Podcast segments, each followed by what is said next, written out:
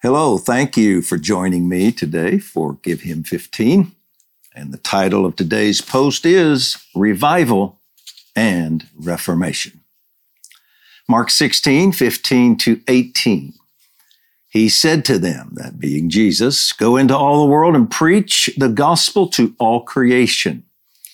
The one who has believed and has been baptized will be saved but the one who has not believed will be condemned.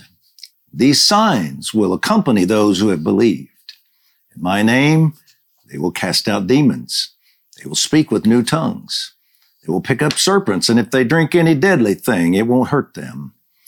They will lay hands on the sick, and they will recover. Matthew 28, 18 to 20. Jesus came and spoke to them, saying, All authority in heaven and on earth has been given to me. Go, therefore, and make disciples of all the nations, baptizing them in the name of the Father and the Son and the Holy Spirit, teaching them to follow all that I commanded you. And behold, I'm with you always to the end of the age.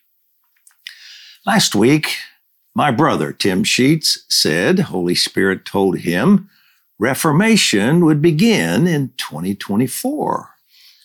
Others are now confirming this, having heard Holy Spirit tell them the same thing.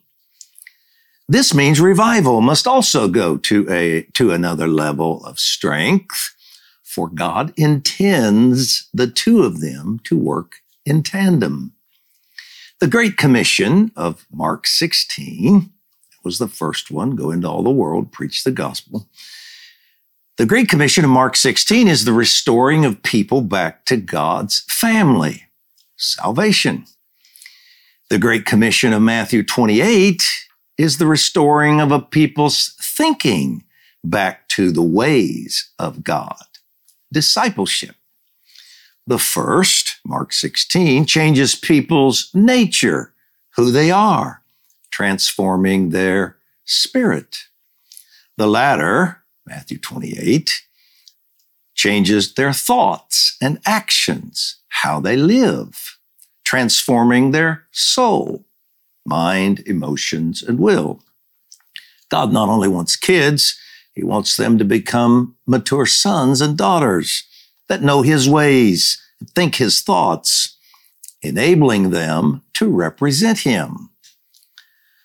When Mark's commission occurs in mass, resulting in the salvation of many people, we call this revival.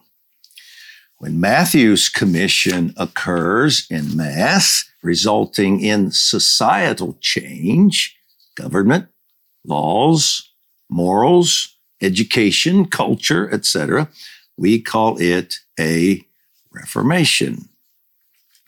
These two commissions will never be fully understood without a clear understanding of Genesis 1, for they are actually recommissions of what took place then. Jesus came to restore, rebirth, revive, redeem, recover, reform, refill, and recommission. It is only logical, therefore, that we must go back to the beginning in order to understand what he is re restoring and recommissioning us to.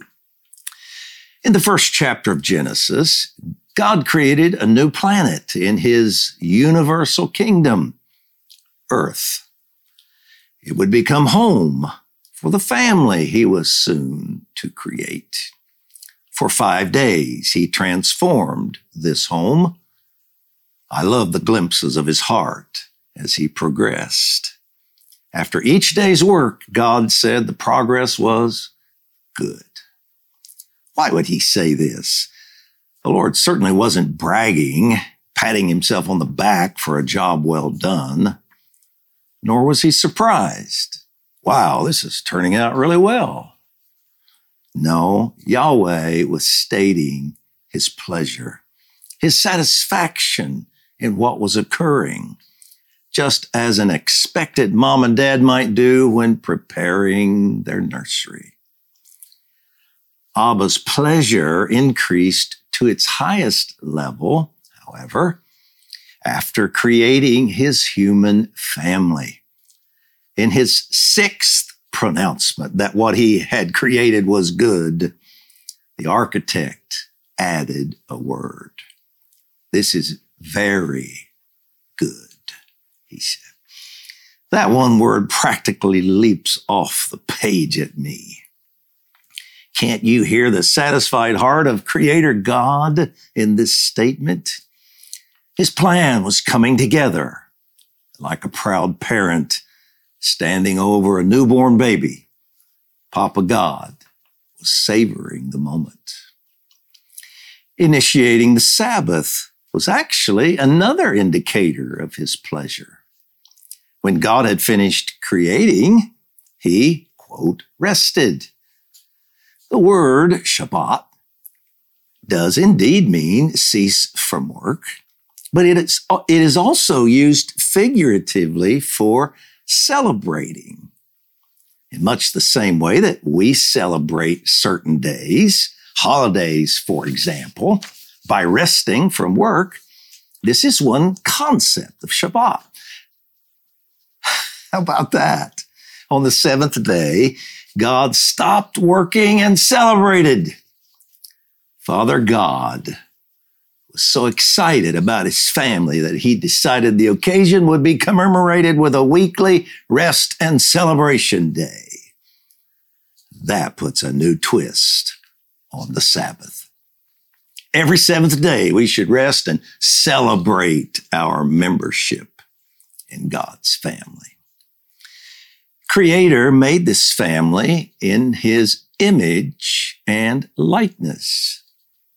The Hebrew word for image is tselem, which involves the concept of a shadow, a phantom, or an illusion.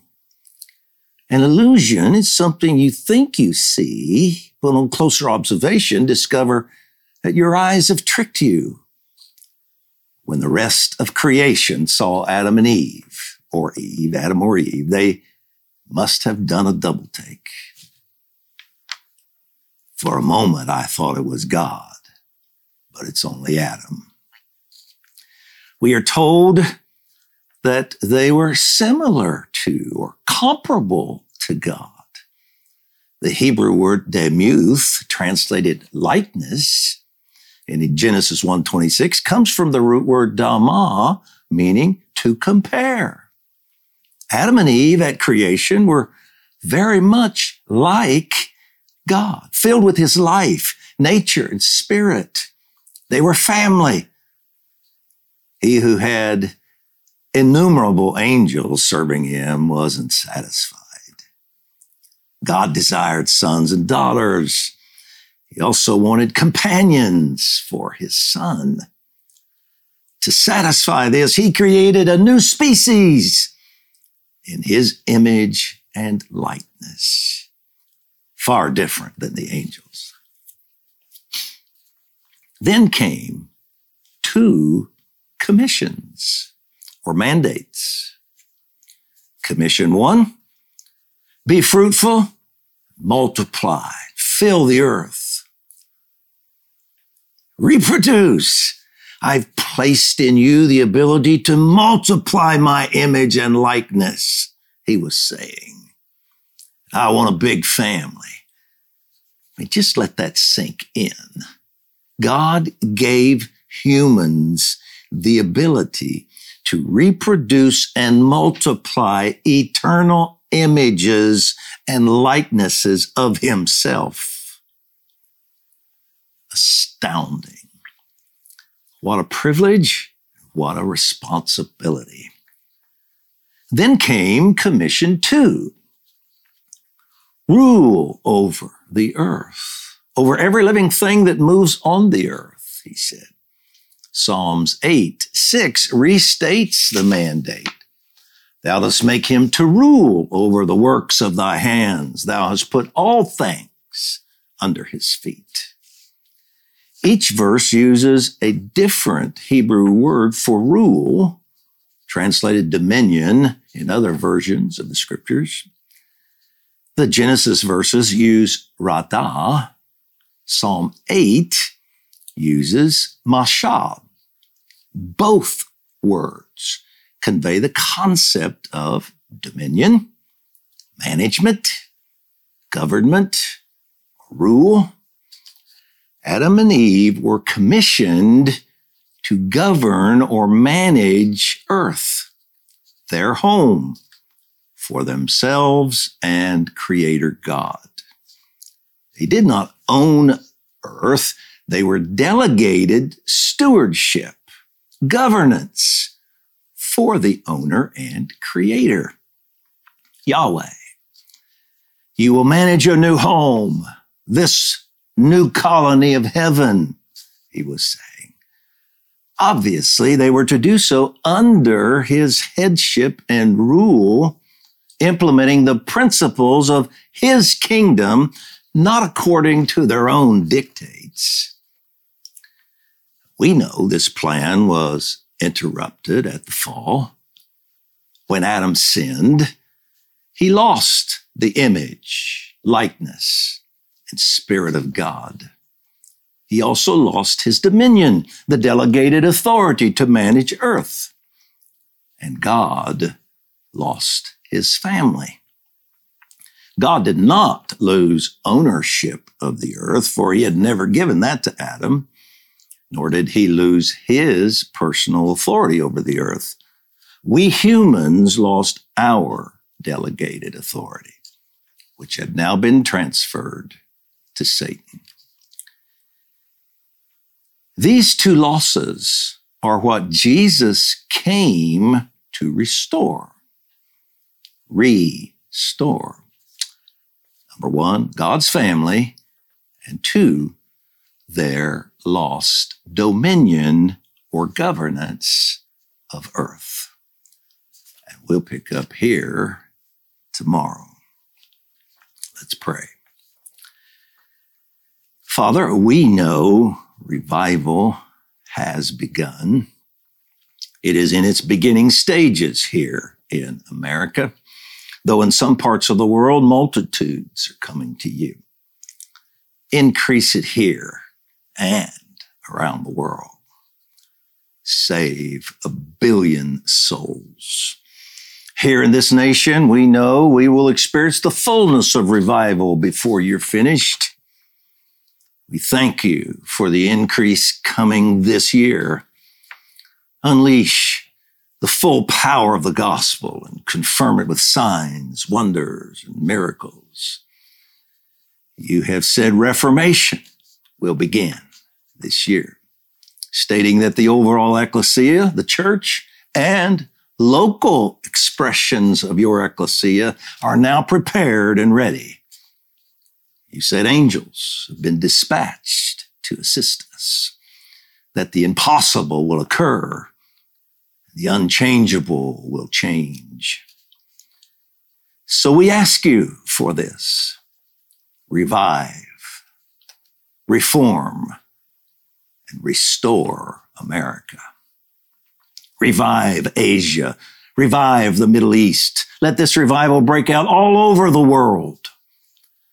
We call for the coming of your kingdom and the accomplishing of your will here and throughout the earth as it is in heaven.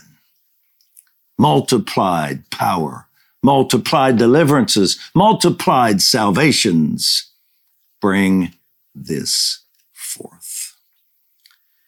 and as you instructed us, we pray for the protection of our waterways, dams, reservoirs, and ports. Protect them from evil, expose any planned attacks against them. And we pray for Texas as they make a stand to protect their and our borders. Bring this to a righteous and lawful conclusion we pray all of this in the mighty name of Yeshua. Amen. And our decree is we decree that 2024 is a year of revival and reformation. Amen. Well, before I sign off, I just want to thank those of you that joined us yesterday because it was a great day, the day of repentance in Washington. And it's why God can do this because we are turning to Him, humbling ourselves, ourselves and praying. It was an extraordinary time. And thank you, those of you that could join us. And thank you for joining me today. And I hope to see you again tomorrow.